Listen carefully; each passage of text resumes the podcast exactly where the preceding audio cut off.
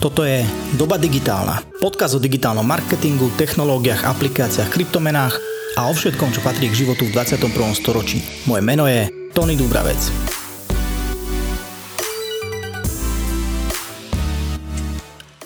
Ahojte, dnes mám pre vás záznam jednej veľmi zaujímavej panelovej diskusie, ktorej som bol súčasťou niekedy asi 3-4 týždne dozadu. Tá diskusia bola na konferencii Amsterdam, ktorá sa venuje témam súvisiacim s e-commerce a s podnikaním na internete.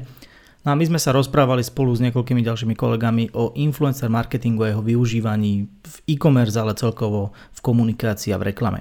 Diskusiu moderoval Kamil Aujeský a ďalšími hostiami boli Gogo, známy influencer, youtuber, podnikateľ, potom to bol Adam Cvik, zakladateľ značky Bloomhair, ktorá veľmi intenzívne pracuje s influencermi a potom to bol Marek Ďuračka, social media manager z agentúry Dexfinity. Stretla sa teda veľmi zaujímavá zostavička každý priniesol nejaký iný uhol pohľadu na to, ako s influencermi spolupracovať tak, aby to e-shopom dokázalo pomôcť a vedeli profitovať obe strany z takejto spolupráce. Verím, že sa dozviete niečo zaujímavé, niečo, čo môžete využiť vy vo svojom podnikaní alebo pre svojich klientov. Ak sa vám páči podcast Doba digitálna, tak bude úplne najlepšie, ako začnete odoberať na vašej obľúbenej podcastovej platforme, prípadne sa pridáte do Facebook skupiny Doba digitálna, kde z času na čas pridávam aj iný zaujímavý kontent, teda okrem nových dielov môjho podcastu. Ďakujem a prajem vám príjemné počúvanie. Poďme sa baviť teda o tom, že Máme tu takú peknú zmesku ľudí, hej, že sú tu social media manažery, čiže tí ľudia, ktorí aktívne z agentúry oslovujú influencerov. Máme tu influencera, e, neviem, či ešte máš rád takýto výraz, alebo je ti to... Tých výrazov už tu padlo viac. Ja som to naozaj nepísal a influencer je v pohode. Dobre, čiže máme tu uh, influencera, vlogera, režisera, podnikateľa Goga a zároveň tu máme uh, aj človeka za vlastnú značku, ktorá spolupracuje s influencermi, čiže taká podľa mňa pekná, krásna zmeska, že sa môžeme naozaj o tom plnohodnotne rozprávať. No, a teraz ja dám na úvod takú, vždy to treba začať nejakou blbou otázkou, čiže na úvod je taká otázka, že kedy má e-shop usúdiť, chalani hlavne z agentúr podľa mňa, že je reálne ready na nejakú spoluprácu s influencerom. Že môžem to rovno ako keby začať celý svoj biznis na tom, že spravím si e-shopik na ShopTete, čo tu bol spomínaný a na druhý deň proste zaplatím influencera a idem bomby, alebo mala by tam byť nejaká nábehová krivka, že potrebujem nejaké objednávky, zabehnúci proces. Čo si myslíte?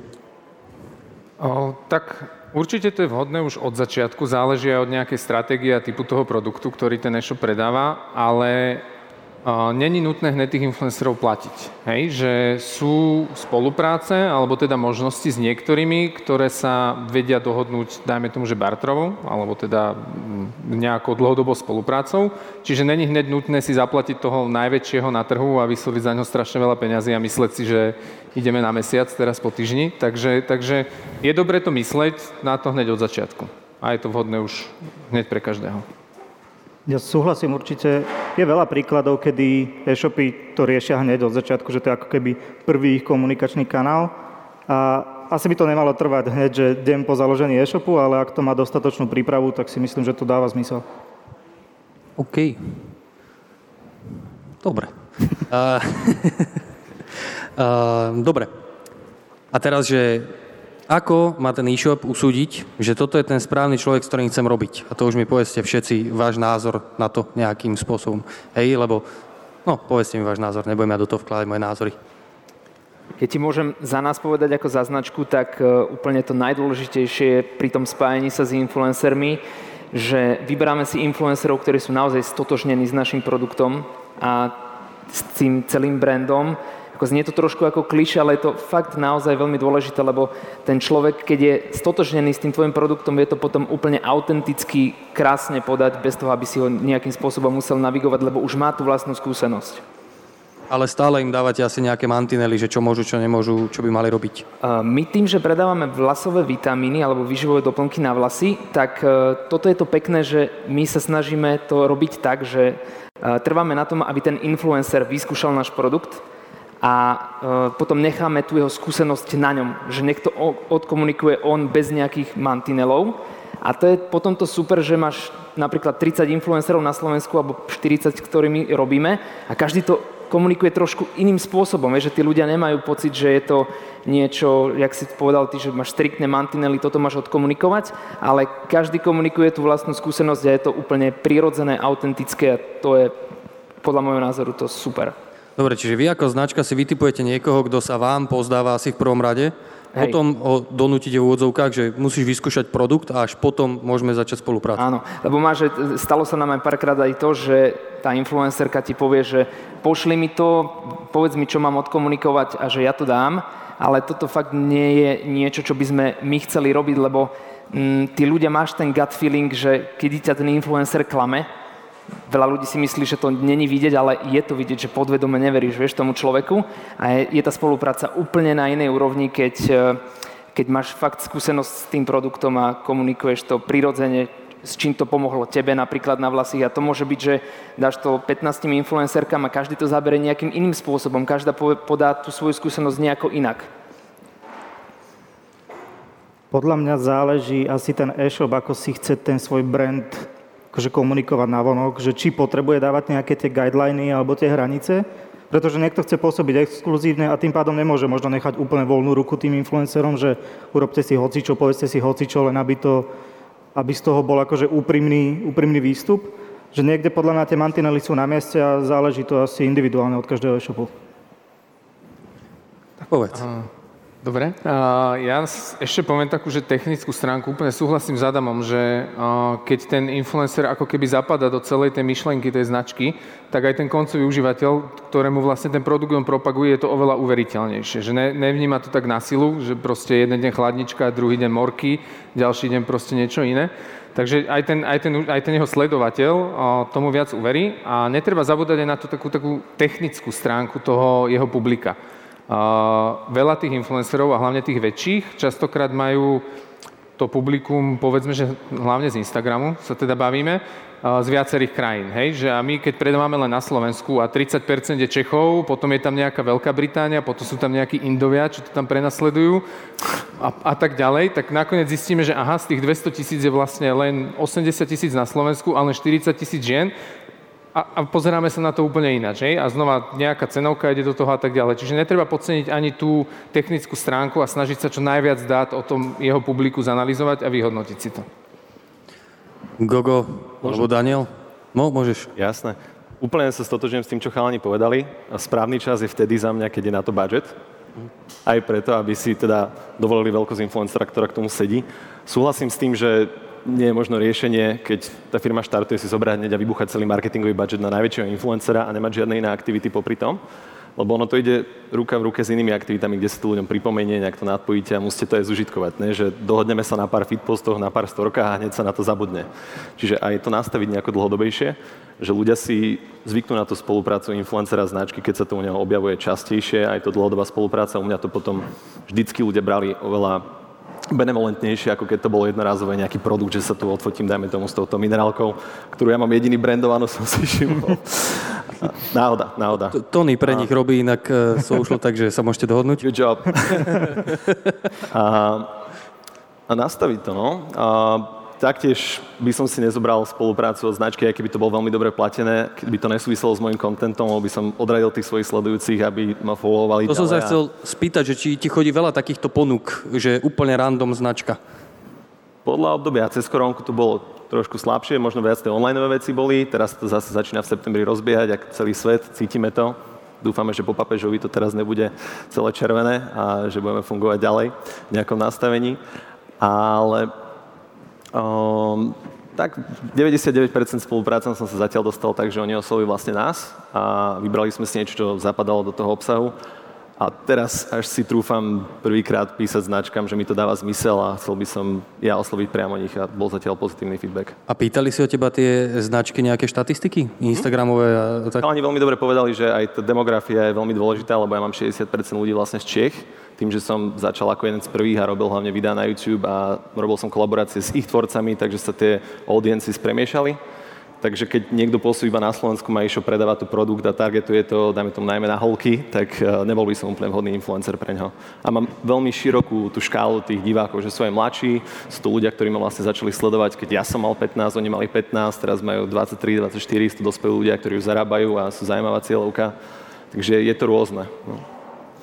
OK, uh, čiže povedali sme si to, že ako nájsť, uh, alebo teda, že ktorý je ten správny influencer teoreticky, hej, na základe nejakých dát, na základe toho, že ako to aj vyzerá celé, či sa stotožňuje s produktom, či je inline, proste s nejakou celkovou našou komunikáciou, čo sú úplne logické veci.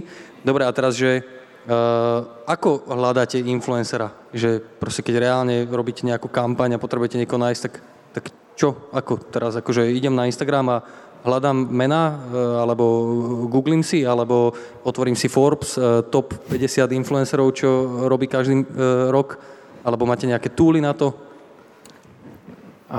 My máme databázu v podstate, ktorú už akože dlhodobo zberáme a rozdeľujeme ju vlastne na, na nejakú takú prvotnú segmentáciu, hej, že aby sme vedeli od, odčleniť, že šport, a ďalej, ďalej nejakí technickí influenceri, potom baby, beauty, krása a tak ďalej a následne z tohto veľkého zoznamu, ako keby si aj na základe nejakého rozpočtu, ktoré máme, ktorý máme, si vieme nejako odhadnúť, že koľko čo bude stať a vybereme si, ja neviem, najlepších 10, čo nám výjdu a ideme postupne ich oslovujeme a sekáme, ideme do, tej, do tých dát, do tých ich publik, či, nám, či tam práve není náhodu, ako ty máš 60% Čech, či tam není taký nejaký kameň úrazu.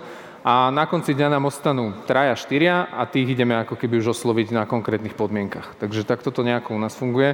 Adam má s tým tiež super skúsenosti, takže môže povedať on za seba. Hej, akože najdôležitejšia je tá kategória, ale poďte za nás, že tým, že my máme taký produkt, že vitamíny na vlasy, čo prakticky vlasy riešia všetky ženy, že OK, môžeš to segmentovať na nejaké beauty e, blogerky, a my sme to robili takým štýlom, že sme dosť aj vyskúšali a uvidíš to aj potom, po tých prvých pár výstupov, že či tá spolupráca potom má nejaký dlhodobý charakter. Teraz e, to máme tak, že naozaj tá dlhodobosť je veľmi dôležitá a snažíme sa uzatvárať kontrakty s tými vytipovanými e, influencermi, ktorí nám sedia minimálne na 12 mesiacov dopredu. Čiže... Čiže reálne si podpisujete zmluvy s nimi? Hej. Uh-huh, okay. Uh, ešte si chcel niečo povedať? Už Nie, to si skončil. Á, dobre, to som ti akorát skočil do toho, tak keď si končil. A... No tak ale teraz som zabudol, čo som chcel povedať. Tony, ty si to chcel doplniť. Uh, mne sa páči práve Marek, ako hovoril, že to majú tak uh, celé tabulkovo spravené. My to úplne tak neriešime tým, že aj historicky naše značky konkrétne nemajú možno toľko skúseností s influencermi, respektíve tá komunikácia na nich nestojí tak ideme skôr, sa odrážame od nejakej idei tej komunikácie, ktorú chceme odkomunikovať, potom samozrejme naša cieľovka a, a fitujeme to nejako. Záleží to značka od značky, niekto má záujem o väčších, niekto o menších, ale akože páči sa mi nápad si spraviť databázu, asi by to dávalo zmysel, len mám pocit, že ten trh influencerov už je tak obrovský, že už nevie, že či influencer je vôbec niečím definovaný a že či tá databáza má ako keby nejakú trvácnosť. A potom Napríklad sú veľmi dôležité veci, ktoré do tabulky úplne nedáš, ako je frekvencia spoluprác, ako sú nejaké hodnoty, spôsob vyjadrovania, e, nejaká história toho človeka. To sa veľmi ťažko akože vyberá z tabulky. Chceš to nejak doplniť? Asi nie je toto, že?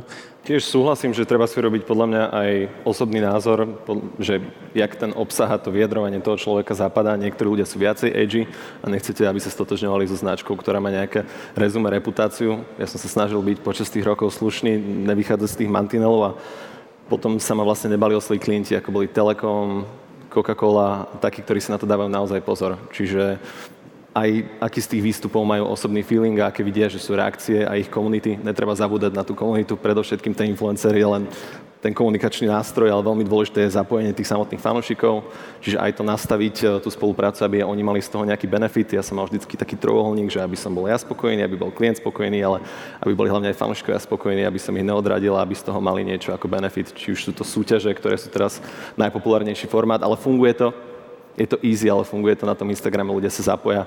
Len aby to nebolo zase krátkodobé nahnanie fanúšikov na ten profil, skončí súťaž, zrušia odber a potom to nemá vlastne žiadny význam. Čiže ty si mal vytvorenú normálne ako, ako keby, alebo ty si odporúčal klientom nejakú mechaniku, aby boli všetci spokojní? Keď to nepripraví agentúra, často už to máme naservírované a vlastne ja som mal to šťastie, že mal som právo to nejako trošku ovplyvniť, aby, aby to zapadalo do môjho konceptu, ale stalo sa aj, že sme to kreovali spolu s klientom a častokrát to fungovalo úplne najlepšie, keď tam bol nejaký one-on-one aj dialog o tom, jak by to malo byť. OK, ja ešte k tej mojej otázke predtým, ešte ja na ňu odpoviem, lebo ja som myslel, že spomeniete nejaké túly, ktoré využívate na vyhľadávanie influencerov. My sme využívali aj u nás v agentúre, že Influency sa to volá samizdat, čo je taký český tool a on zhromažďuje československých influencerov a funguje to tak, že tam normálne zadáte nejakú ponuku, zadáte tam, že koľko ste ochotní zaplatiť a vám sa prihlasujú influencery, vidíte tam ich štatistiky, tým, že to majú prepojené e, na Instagram a všetky veci a viete si ako keby rozšíriť tú, tú databázu influencerov, že s ktorými chcete robiť. My sme reálne takto robili viacero kampaní a bolo to super, lebo hneď všetci vedeli, že do, že o čom sa bavíme, hej, že toľko to peňazí, toľko to príspevkov chceme, táto značka a tak ďalej. Ale tiež sme sa na tom zapálili. A, však to je ľudský faktor. Dobre. A, môžu podľa vás influencery nahradiť alebo doplňať performance marketing? Že, že je to o tom, že má plniť ten influencer ako keby predajné e, ciele nejaké? No, ja si myslím, že ten performance výkon toho influencera je len taký príjemný bonus. K tomu brandovému zásahu, ktorý on v prvom rade má. Možno v minulosti, keď to ešte nebolo taký, taký hype okolo toho, ako teraz to tu tak nejako vzniká, že všetci idú do influencerov a, a každý si každého platí, že neboli tie spolupráce ešte také populárne, tak určite bolo vidieť na tých krivkách tých nákupov a je to stále vidieť, že keď zaplatíme niekoho väčšieho, tak akože jednodňovo, dvojdňovo ten nárast uh, tam je ale skôr si myslím, že uh, je to viacej brandova, brandový marketing ako performance. Že predsa len uh, na konci dňa je to možno celé o navštevnosti, že bavíme sa tu o PNOčkách, maržiach a všetkom tomto, ale ten základ celého toho e-shopu alebo toho predaja je nejaká návštevnosť, ktorá je v tom, z toho dlhodobého hľadiska možno dôležitejšia ako tie okamžité predaje, ktoré nám možno akože zaplatia náklady na toho influencera, ale nejako z toho keď sa hlavne s tým ďalej nič nerobí, tak je to v podstate zbytočná robota, hej.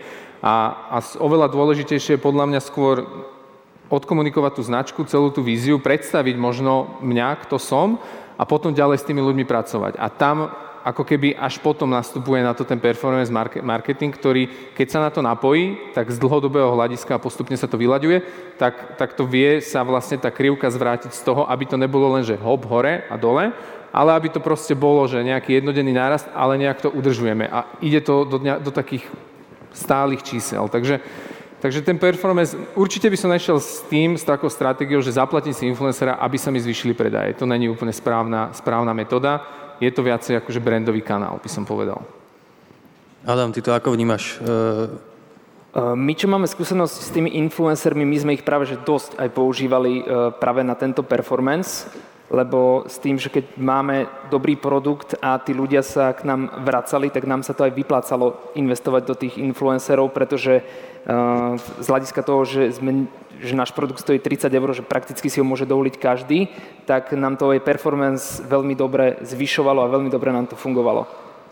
A ako ste to vyhodnocovali, že keď ste mali naraz štyroch influencerov zaplatených, tak čo, oni mali každý nejaký svoj kupón?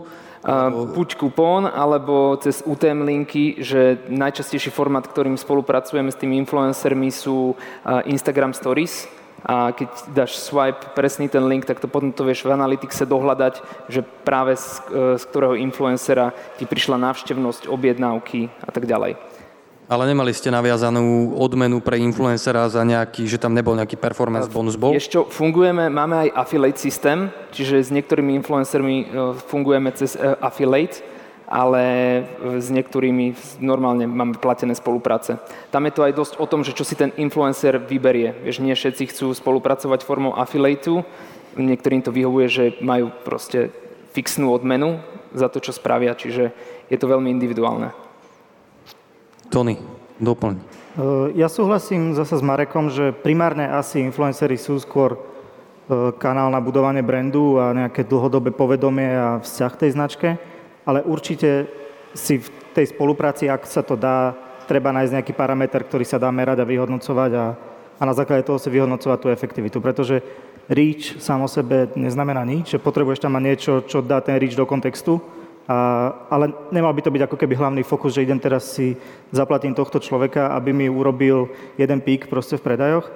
pretože potom to naráža aj na to, že či je to naozaj človek, ktorý síce urobí predaje, ale hodnotovo nemusí korešpondovať s tou značkou, takže sú to asi také dva prístupy, že určite sú produkty ako možno prípravky na vlasy, kde to úplne dáva zmysel, že to dokáže urobiť výkon, alebo kolagény proste a, a CBDčka teraz, ale pri väčšine značiek asi, asi skôr nie.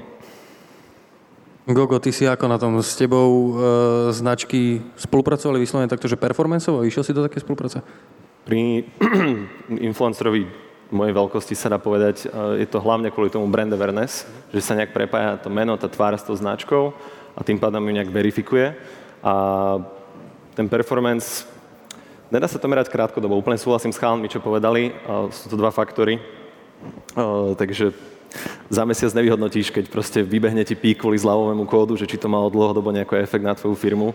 Čiže tá kombinácia. Keby som si mal ja vybrať, čo by bol pre mňa ako najlepší model tej spolupráce, tak by to bola kombinácia nejakého fixu a nejakého presne svojho kódu, lebo si verím, že tá predajná sila tam je a je to len motivácia to vlastne prezdieľať a takisto sa na to pozerajú podľa mňa aj brandy, že keď, keď ide o to, že to máš predať viac, tak sa to viac snažíš propagovať. Čiže to je podľa mňa taký najzdravší model.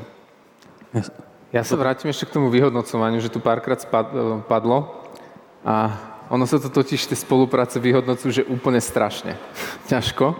Sú nejaké, nejaké pomôcky ako UTM tagy a kupóny, ale treba si uvedomiť, že my sa bavíme aj teraz hlavne influenceri, hneď si každý predstaví Instagram, ale akože tí influenceri boli už aj pred Instagramom, už sú tu dlho, už veľa politikov a tak ďalej sa spájali s nejakými známymi osobnostiami a to už bol kvázi nejaký influencing, ako ho poznáme teraz.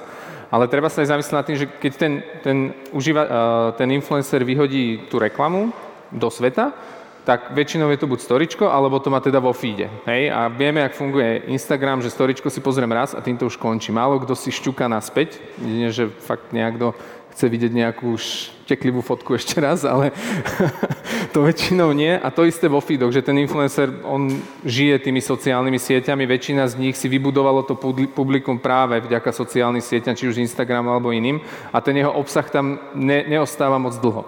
Čiže reálne treba myslieť na to, že veľa ľudí uvidí tú spoluprácu raz za deň a nevieme kedy. A my nevieme, kedy a v akom stave toho užívateľa ako keby zasiahne ten obsah a väčšinou ho teda zasiahne neúplne pripraveného na nákup.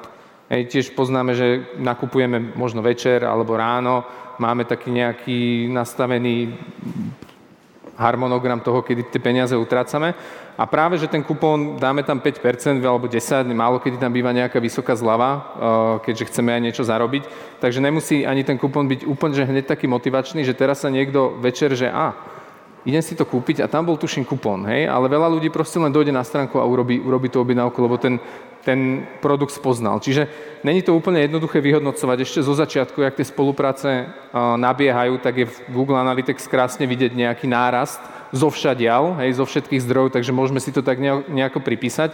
Ale ako rastú aj nejaké iné kanály, či už Performance Facebook, Google CPC a tak ďalej a tak ďalej, tak sa to tam tak nejako stráca. Takže netreba to úplne, že možno hodiť do koša, že spravil som spoluprácu s influencerom, ten deň sa mi síce zvýšili tržby o 50%, ale ten kupón tam to bolo minimum cez ten kupón, hej. Čiže treba mysleť na to, že tí ľudia na nejaký kupón možno kašľú, že na to do večera zabudli a pozerať sa na to tak, tak celkovo, hej. Že pozrieť sa aj, ako sa darilo Facebookovým kampaniám, ktoré ako keby v kuse idú a zrazu boli o polovicu efektívnejšie, hej. To nebolo len tak z neba, že Mark Zuckerberg zlacnel, ale, ale niečo za tým je. A to isté, to isté Google, máme tam nejaké brandové, brandové kampane. Znova je vidieť náraz, tade sme tých ľudí dokončili.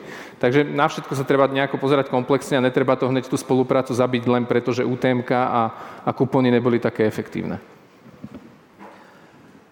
Načali ste už aj ďalšie otázky, ktoré som tu presne mal a, a presne sa tohto chytím, že že dobre, že čo ak tá spolupráca na prvú nevíde, hej, že hlavne teda z toho performance e, modelu, hej, že zaplatíte si spoluprácu s influencerom a teraz dávam tie príspevky a nepredáte. Rovno ukončíte tú spoluprácu, alebo ako pokračujete? Vieš čo, keď sme stotožnení s tým influencerom, že s ním chceme spolupracovať dlhodobo, tak e, neukončujeme a pokračujeme ďalej. A to dosť súvisí aj s tou autenticitou, o ktorej som hovoril na začiatku, že ako je to hodnoverné. Vieš, že keď vidí ten divák, že ten človek naozaj používa ten produkt, a to napríklad, keď začneš tú spoluprácu, tak po prvom mesiaci to až tak nevieš, že či ťa ten influencer nezavádza, alebo že či naozaj má pozitívnu skúsenosť s tým produktom. A aj pri napríklad veľmi veľkých menách v Československu Eh, influencerov sme videli, že fakt tie výsledky po treťom, štvrtom mesiaci tej spolupráce, že sa to stále len zlepšovalo. Že keď máme dohodnutý napríklad eh, dvakrát výstup alebo jedenkrát výstup mesačne, tak eh, ako tá spolupráca pokračovala ďalej, tak to bolo len lepšie a lepšie. Lebo to súvisí s tou hodnovernosťou, že ten divák tomu influencerovi naozaj verí, že používa to, že neberie to, že dostal len zaplatené a teraz chce na mňa niekto teraz zarobiť, ale že fakt mu ten produkt pomohol alebo tá služba Takže to súvisí s, tým, s, tým, s tou dlhodobou spoluprácou. A s tou... a, dobre, a ako by ste vyhodnocovali brandovú spoluprácu, že, že ako, Tony, ty si povedal, že OK, reach je nič v rámci toho, že keď nemáš nejaký kontext ďalší k tomu, ale že ako vyhodnotí teda tú spoluprácu s influencerom, keď e, si poviem, že idem do brandovej spolupráce? Mm, tak môžu tam byť faktory, ako je kvalita tých výstupov, akože či či sa tebe akože páčia, či si spokojný s ich úrovňou, či ich napríklad vieš využiť aj do budúcna. To je podľa mňa faktor, ktorý sa veľakrát ako keby nebere do úvahy, že áno, chceme tento kontent, ktorý niekto pre nás urobí a pravdepodobne bude na dobrej úrovni, že chceme ho používať ďalej. Ak človek dokáže robiť takýto kontent, tak možno spolupráca s ním dáva väčší zmysel, než s niekým, kto, kto skúsi a nevíde. A sú tam veci, ako sú prekliky, nejaké komentáre pod tými postami a tieto engagementové metriky, že keď si to potom človek vyskladá takú tú mozaiku, tak vtedy zistí, že či to dáva zmysel. A ešte sa samozrejme pozrie na to, že koľko tá spolupráca stojí, že či napríklad robím s tromi rôznymi ľuďmi, a nám sa to stalo, robili sme s tromi rôznymi blogermi a každý si bral úplne iné peniaze a mali možno, že podobné čísla. A zrazu zistí, že OK, tak vy ste asi drahí a poďme radšej riešiť toto, kde sa nám to možno oplatí viac alebo ak aj ne, nie, že oplatí úplne, tak aspoň nestrácame alebo niečo. Ja by som doplnil ešte jednu metriku, ktorú aspoň teda my používame a to je referál traffic v Analyticse, čiže ide vlastne niečo ako organickú, organickú návštevnosť, keď to porovnáme s tým Googlem. A to je tiež fajn sledovať, že jedna vec, že väčšina ľudí sa hneď pozrie na reach a impresie, ale z toho sa nenajeme moc. Hej? Ale, ale aspoň teda, keď už možno sme nezaznamenali toľko tých nákupov, ale pozrieť sa, že či tá organická návštevnosť nám prišla na ten web a či tam nejaký čas strávila a pokiaľ teda bola zlá, tak vieme, že asi chyba je niekde na stránke, môžeme to nejako ďalej meniť ale, ale už máme minimálne nejaké publika nachystané. Hej, máme ho v YouTube, máme ho v Google, máme ho vo Facebooku a tak ďalej. Možno niekto nechá, nechá aj e-mail a newsletter a podobne. Takže už znova nám tie ostatné marketingové kanály dokáže potlačiť, takže toto je veľmi dobrá metrika. No a potom samozrejme častokrát tí influenceri aj tagujú v tých svojich postoch e, daný profil, s ktorým spolupracujú. Čiže tam je aj nejaký nárast tej komunity na tom sociálnej sieti. A opäť, znova, keď nám narastie nejaký počet fanúšikov, tak už, už to není ako kedysi, že keď sme mali, keď sme začínal Facebook, ja som mal nejakých 15-16 lajkov, som každú blbosť, čo som videl na, na stenke. A špeciálne na Instagrame tí ľudia nie sú takí, takí rozdávači tých followov, hej, že predsa len, že nedám len tak hoci čo, hoci čo tam nefollownem.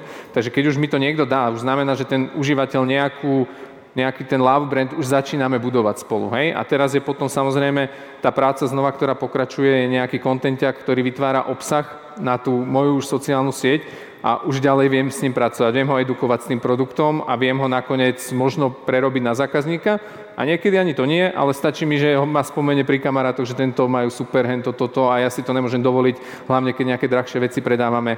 Takže, takže celá, celá tá, celý ten kolobeh sa ako keby roztočí a ten influencer nám ako keby slúži hlavne na ten príval ľudí, taký ten masívny. A strašne dôležité je, že čo sa spraví potom. Hej? Že ako to ďalej, ďalej prebieha, že či sme není len nejaký jednorazový platiči, čo zbúchali e-shop, ale že tam fakt niekto sa o tú značku stará a vytvorí, vytvorí ten brand. Tam je celé to kúzlo toho úspechu tých spoluprác. Čiže Chceš doplniť? No, že s tým úplne súhlasím, že polovica jobu je, že my urobíme povedomie o tom profile a druhá ako brand narába potom s tými našimi užívateľmi. Keď je to prázdny profil, kde máš tri feed posty, ktoré nie sú nejako interaktívne, nevyžívajú tí nevyzývajú tých ľudí k aktivite, tak ich strátiš, nedajú tam ten follow. Fakt ľudia si to dneska vážia, aj si premazávajú ten počet tých ľudí, ktorých followujú, aby nemali úplný spam v tom feede. A preto je blbosť, ak som na začiatku povedal, celý budget dá na toho influencera, keď už potom nezvýši na to, tvoriť ten content organicky a narábať s tými ľuďmi ďalej. Čiže polovica jobu je si ich udržať a nejako s nimi pracovať a pripraviť tam pre nich či už u vás nejaké rozdávanie produktov, súťaže, alebo aj interaktívne veci, vyzývať ich, aby komentovali, aby ste tam vytvorili vlastne organický dosah. Je to extrémne dôležité. Čiže Čiže pokiaľ sa vrátim k svojej prvej otázke, že kedy by mal e-shop e, sa rozhodovať nad tým, že ide spolupracovať s nejakým influencerom, tak mal by mať pripravenú tú sociálnu sieť proste nejak reprezentatívne aby tí ľudia boli ochotní tam proste dať nejaký follow a interagovať ďalej s tým profilom. Tak, a... nás hodnotia na základe toho, koľko ľudí tam prejde, ale tá polovica toho jobu, že tam vlastne nič nie je na tom profile, tiež vyhodnotia ako náš prínos, ale pritom to bolo z polovice vlastne odflaknuté, že nemajú tam prečo ísť, nemajú tam tú motiváciu. Ja by som ale možno povedal, že ľudia nechodia na sociálne siete sledovať značky, že tým pádom to nevždy musí byť relevantné, že tí ľudia tam prídu a potom odídu, Ľudia chcú na sociálnych sieťach sledovať ľudí, preto sledujú influencerov a nechcú sledovať značky, ak za to nemajú nejakú protihodnotu. A tá protihodnota môže byť pekný content alebo niečo, ale väčšinou je to iba, že protihodnota je nejaká súťaž alebo toto a to je také trošku, že možno krátkozraké, alebo je to presne ako keď si urobíš nejaký pík v niečom a potom už to ďalej nepokračuje a ak to chceš živiť, tak musíš vlastne robiť súťaže stále a zistiť, že iba rozdávaš produkty. Tam je rozdiel medzi love brandom a brandom, ale presne tie súťaže sa dajú robiť dlhodobo a pravidelne nejako, že tí ľudia sa k tomu vracajú. A, ale súhlasím, lenže treba to nastaviť dlhodobo. No. A tak zase je otázka aj, že e, ako sa urobí súťaž, aj, že keď to je fakt, že čistá rozdavačka, tak to je jedna vec, keď e, sa zoberie influencer, ktorý precestuje Slovensko, dáva nejaké otázky, neviem čo, nejaký kvíz interaktívny, tak to je úplne zase niečo iné. Čiže aj tá kreatíva za tým e, zohrá veľkú rolu určite. Dobre, ale bavíme sa teda o tom, že influencer musí byť stotožený s tým produktom, musí byť inline v rámci ako keby celej tej komunikácie a tým pádom ako keby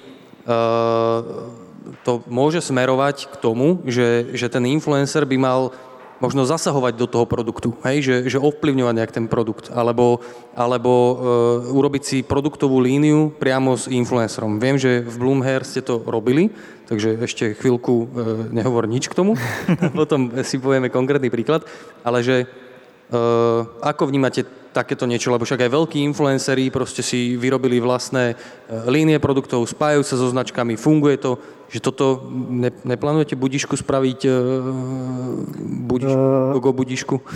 My robili sme borovičku s Attilom Vegom, mal takú limitovanú edíciu a bola mega úspešná, takže tam to fungovalo, ale zasa preto, že tá spolupráca s ním bola jednak hlboká, že vystupoval v reklamách, bol akože všade na outdoorových plochách, trvala vyše roka, takže to pridalo tej efektivite, že nebolo to iba teraz, že zaplatíme Atilovi, urob dva posty a spravíme limitku a pôjde to samé. Že až také ideálne to nie je. Bolo tam to osobno, iba to by som dodal, že tam bola tá Atilová story, bolo to priamo napojené na neho. Aj keď robíte ten custom produkt, nemôže to byť iba, že tam je jeho face, ale nejak by tam mal byť input do toho influencera, že si to robí custom podľa seba, čo má rád a je tam to prepojenie, je to extrémne dôležité. Hej, a ešte možno na toto bacha, možno s tými menšími influencermi, lebo tí, tí takí, čo už sú že takže celoslovenskí alebo že medzinárodne známi, tak oni majú aj svoju nejakú povesť a oni si nedajú na ten profil, že úplnú blbosť. Hej? Že, čiže keď oni vidia, že to je zle pripravené tá kampaň, tak do tej spolupráce častokrát ani nejdu. Ale s tými menšími to býva, býva občas, možno ešte sú nie takí skúsení v celom tom budovaní tej komunity. Takže tiež treba si to pripraviť, treba sa s ním dohodnúť a vymysleť nejakú stratégiu. Není to len, že tu máš produkt od foca, tiež nedojdeme do rádia, že vieš čo, spomeň Bloomhair medzi pesničkami nejako, hej. Čiže tiež to má nejakú štruktúru. Takže na, toto, na tomto nešetriť, že akože ten, ten výsledok, tú odflaknutú robotu, ten, ten užívateľ alebo koncový zákazník, on to vždy spozná. Hej? A, a už vtedy začína nejaký, nejaký taký ten proces vnímania tej značky, že proste keď nemu sa dostane nejaká shit kampaň, tak on už trošku viacej vníma aj ten shit produkt. Hej? Čiže celé to musí vyzerať, alebo vyzerať, musí to byť proste spravené na úrovni, aby to dávalo zmysel, lebo potom sú to vyslovene, že vyhodené peniaze. Síce sme trošku ušetrili, lebo sme leniví a nepripravili sme to, ale v konečnom dôsledku je to mínus pre tú značku, ten influencer nemá dlhodobý nejaký charakter, je tam len nejaká súťaž, ktorá za dva dní sa všetci odfollowujú z toho profilu, lebo nemajú s tým nič, nejak, niečo spojené. Takže Radšej, radšej, ja som toho názoru, že radšej menej influencerov alebo celkovo menej všetkých kanálov, ale radšej poriadne, nech to dobre vyzerá. Že radšej jedného a s ním to premyslím, ako šiestich a len takto rozdať po 600 eur, že tu sa odfotte pred zrkadlom. Hej. Čiže, čiže mysleť na tú prípravu. Adam, vy v Bloomher ste robili tiež nejakú produktovú teda líniu s influencerom, alebo... Hej, momentálne máme uh, vyvinutý produkt so Zuzkou Plačkovou, máme pre ňu špeciálnu radu vitamínov na vlasy, ale tiež ti, ako, nám to veľmi dobre funguje, sme s, s tou spoluprácou veľmi spokojní, ale to spojenie toho brandu s influencerom ako vo všeobecnosti, keď sa pýtal, že či to je dobré alebo zlé, ťažko na to odpovedať úplne, lebo môžeš ako firma úplne že raketovo vyrásť na tom, ale môžeš v sekunde úplne zblknúť a si skončil. Čiže je to veľmi na uvaženie toho brandu, že či do toho chce ísť, lebo vždy, keď sa s niekým spájaš, s nejakým influencerom, tak e, nemáš nejakým spôsobom dopad na to jeho správanie a môže to častokrát ovplyvniť tvoj brand. Čiže my sme do, do, toto riziko podstúpili, nám to vychádza a sme veľmi spokojní, že uh, spolupracujeme so Zuzkou v tomto smere, ale aj pár zahraničných firiem sú príkladom toho, že nemusí to vždycky tak dopadnúť. Tuto možno ešte doplním, že určite nepostaviť celý svoj brand na tejto spolupráci. A hej. tam, kde ste vy s Bloomherom, to je ďaleká cesta, hej, že není to nejako, že teraz všetci ideme robiť tie rady s nimi, že proste tam už je nejaká história tej firmy a áno, nejaká limitka, limitovaná edícia, to je super vec s niekým postaviť, alebo len nejakú časť tých produktov práve preto, že nikdy neviete, že čo sa stane, hej, a vy do toho investujete strašne veľa peňazí, e, do toho brandu, a zrazu vám influencer povie, že tu prebil nejaká americká firma, to tu ide ovládnuť, tak úplne všetkých preberá, alebo to dvojnásobne preplatí. A skončili ste, hej. Čiže, čiže nepostaviť na tom celú značku, ale práve možno nejakú podkategóriu toho kvázi limitovaného a pokiaľ to funguje, možno to trošku potom rozširovať ďalej ale určite nie celé. Ako my za nás, keď môžem povedať, sme tiež rozmýšľali, keď sme išli do ďalších krajín, že či pôjdeme takýmto štýlom aj ďalej. Aj v Maďarsku sme mali už dohodnutú jednu z najväčších influenceriek, že by sme spravili presne takýto uh, podobný produkt pre maďarský trh. A nakoniec sme do toho nešli, lebo ako, mm, musíš byť s tým človekom na jednej vlne, čo sa biznisu týka a neviem si to predstaviť robiť aj s niekým, že keď napríklad sa s niekým nestretneš, v živote si ho nevidel a iba s ním spolupracuješ e, formou nejakých stories a že ideme im robiť teraz e, nejaký produkt. Ako hovorí Marek, že je to naozaj dôležité, aby tá firma nebola postavená na tom. Akože môže byť aj postavená, ale je to potom taký biznis na veľmi tenkých nožičkách, že môže sa ti to veľmi rýchlo rozsypať. Teraz ma napadlo, teraz mi napadlo, nikto ma tu nenapadol, že vy ako spolupracujete s influencermi v zahraničí? Že máte túto lokálnych ľudí, ktorí vyhľadávajú influencerov v zahraničí, alebo máte v každej krajine nejakú agentúru? Máme takú jednu agentúru, ktorá nám to zabezpečuje. Ale je to taká interná agentúra, že človek, ktorý pre nás e, kedysi robil, tak e, začal to robiť aj pre ďalšie firmy a takže taká in-house, ale je to prakticky agentúra. OK. Uh, priateľa, iba taký priateľský reminder, že môžete dávať otázky Jak už vedel, hneď to tam dal. E, pýtať sa môžeš na diskusia.pp.sk, tak kľude dajte e, otázky, ja si to potom pozriem na tom tabletiku a e, nejaké možno povyberáme. Čo je zlé na spolupráce s influencermi? Je to dosť drahé. Gogo, si drahý? Priamo úmerne tomu, čo... Záleží, čo to je za brand, vieš. Nastavíš tú cenu podľa toho, aký to zapadá. Keď to je niečo sympatické, čo má pre teba tiež význam, tak tá cena môže byť nižšia. Uh. Uh. tak iba zlý produkt. A nie, nie. to nehovorí. A, no dobre, ale čo je, čo je zlé teda na tej spolupráci? OK, môže to byť drahé, a tá robota za tým asi, čo sme tu už párkrát spomenuli, že musí tam byť tá príprava, musí tam byť aj nejaké to dosledovanie, musia sa napojiť tie ostatné kanály na tú, na tú spoluprácu, lebo akože všade väčšinou na tých ostatných, povedzme, marketingových kanáloch sa platí za klik, alebo za impresiu, alebo za niečo také influencer sa väčšinou teda pri tých väčších platí jednorazová nejaká suma. Hej? Čiže preto hovorím, že je to drahé, záleží znova od produktu.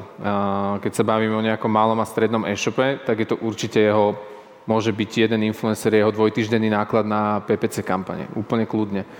A potom záleží od veľkosti. Takže Treba si to poriadne rozmysleť, do akej spolupráci ísť, nebať sa a ísť do tých zo začiatku bartrových a menších.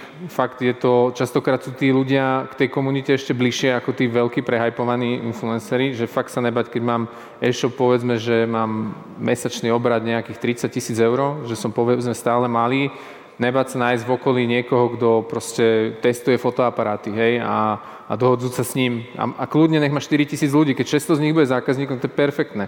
Čiže oni majú oveľa väčší ten konverzný pomer toho, toho publika a neísť hneď teda za tými najväčšími. Takže treba si to premyslieť, treba si to vyrátať, aby sme neboli po troch mesiacoch v mínuse a potom dva roky budeme len na influencerov nadávať, pritom sme to spravili my zle. Takže, takže je to taký, akože už taký ťažší level toho marketingu, hej. Takže celé to treba tak vychytať. Gogo, čo je zlé na spolupráce s influencermi? Ty máš na to taký iný pohľad asi. Keď sú nespolahliví? Neviem, akože určite to aj záleží od tej veľkosti a toho, a koľko už spoluprác mal, ako dlho je vlastne v tomto industrii, či to nezačal robiť teraz. Čiže aby dodržal a aby ste mali presne stanovené podmienky a mali to nejako podložené z obidvoch strán. Už aj ja som sa popálil. A to musia chalani zhodnotiť, že to je na tom negatívne. Ale ešte súhlasím aj s tým, že často keď si nemôžeš dovoliť toho veľkého influencera, ale niekto má veľmi úzke zacielenie a súvisí to priamo s tým produktom, tak tá komunita je veľmi aktívna a funguje to perfektne, čiže dáva to zmysel. Čiže aj ty funguješ tak, že si všetko dávaš podpisovať, normálne zmluvky máte e, s Určite. každým klientom? Čo nej na papieri neexistuje. Tak, to zmluvy sú dôležité, potvrdzujem. Hlavne, keď už ide o stovky alebo až tisíce za tú spoluprácu. Takže tam, tam pripraviť si zmluvu no? a dohodnúť sa, ako to bude. Tony, podľa teba je čo zle na spoluprácach e, s influencermi? Na dobre pripravenej spolupráci nič a na zle pripravenej skoro všetko. Takže Uh, asi tam nie je nejaký faktor. Keď to urobíš dobre a poctivo a dáš si na tom záležať a nerobíš to len preto, že to robí tvoj konkurent alebo tvoj uh, kamoš z golfu, že jeho firma robí s influencermi, tak keď si na tom dáš záležať, tak to pravdepodobne eliminuješ väčšinu tých rizik. Hrávaš golf? Ja nie, ale no, okay, dobre. vraj sa tam dohadujú takéto veci, takže... Dobre, dobre. Adam, a ty máš na to... Akože, inak táto otázka, prečo ju tu mám napísanú, tak je čisto preto, že uh, mám pocit, že v spoločnosti vo všeobecnosti sa tak akože taký, taký negatívna vlna na influencerov uh, vytiahla, hej, a že, že proste, že už každý na to nadáva a slovo influencer už je ako keby nadávka, ale pritom akože reálne zatiaľ hovoríte všetci pozitívne, všetko funguje, tak že preto aj som sa to chcel opýtať. Tak podľa mňa tá negativita príde vždycky, keď je niečoho zrazu veľa. Vieš? Ono to tak bolo aj keď bola vlna youtuberov, zrazu každý youtuber bol jednoduchý idiot with easy content, ktorý nič nevypovedá, nemá žiadnu pridanú hodnotu. A netreba hádzať všetkých do jedného vreca, takisto to aj s influencermi. Veľa z nich robí na charitách, má pravidelné dlhodobé projekty, uh, odozdáva nejaký message, uh, či už to je nejaký zdravý lifestyle alebo nejaké hodnoty vnútorné alebo vlastné skúsenosti zo života, z biznisu. Treba si na to robiť taký celkový názor, netreba hneď niekoho súdiť, podľa mňa, a hádzať všetkých do jedného pytla. To je úplný základ. Podľa mňa je ešte taký trend, že tí samotní influenceri sa trošku dištancujú od toho pomenovania, pretože je tak široké, že tam zapadajú aj ľudia, s ktorými by nechceli zapadať do tej, do tej istej skupiny a preto sú zasa e, content creatory, vlogery a podobne, že si nájdú alebo si nájdu nejaký ten svoj biznis ako, ako Dano, že nie je to ako keby postavené iba na tých spoluprácach na internete. Nevadí, že ťa volám celý čas Gogo, hej? Dano, Gogo, Sebastian. Dobre, dobre, dobre. Čo? dobre. A, a dá sa nejak zlepšiť spolupráca s influencermi? Že je niečo, čo by ste, však je tu asi dosť veľa ľudí, ktorí to riešia, a, že niečo, čím sa to dá zlepšiť, okrem teda toho, že nech si rovno agentúry pripravia zmluvy, bez toho to nepôjde? Celkovo tá príprava, jak už chalani spomenali viackrát, aby to bolo premyslené aj nejak dopredu a možno poučenie z predošlých spoluprác alebo od iných značiek, čo už spracovali s influencermi. Netreba sa hábiť o tom rozprávať, poučiť sa na nejakých chybách, čo tam nefungovalo a to zaimplementovať do toho. A ešte aj určite tie vzťahy, že tým, že by to malo byť dlhodobé, tak proste keď je na, na jednej strane čurák, tak to nebude fungovať. Hej. Však nie to je klasický biznis. Čiže treba si normálne férovo povedať, že keď ten influencer vidí, že proste je možno podplatený, tak ne, ne, neškrtiť ho tam, že však zarábaš mi, tak akože byť férový a to sa v podstate, keď je win-win situácia, tak to vždycky funguje, hej, keď sú obidvaja spokojní, takže, takže nebyť, nebyť takto ešte nastavený. Hej. To osobné je veľmi dôležité aj za mňa, keď proste máme s tými agentúrami alebo s tým klientom nejaký vzťah, tak aj na tom finálnom produkte úplne vidno, že obidve strany tomu niečo dali a rozmýšľali nad tým a aj našli to prepojenie a preto to funguje. Není to, že proste ich nápady clashujú a potom vo finále to nefunguje. A ani jedna strana není happy. Ja som počul raz takú dobrú metaforu, že kreativita alebo marketing nie je automat, kde hodíš peniaze a vypadne ti produkt, a to isté platí aj o influencer marketingu, že je to proste spolupráca, kde ty, vy musíte byť partneri a ja to hovorím tak, že keď ten človek príde na meeting, tak musíte byť radi, že sa vidíte, že ste proste skoro kamoši. Že to je tam, to potom tá spolupráca ide úplne iným smerom a oveľa viac to dáva zmysel.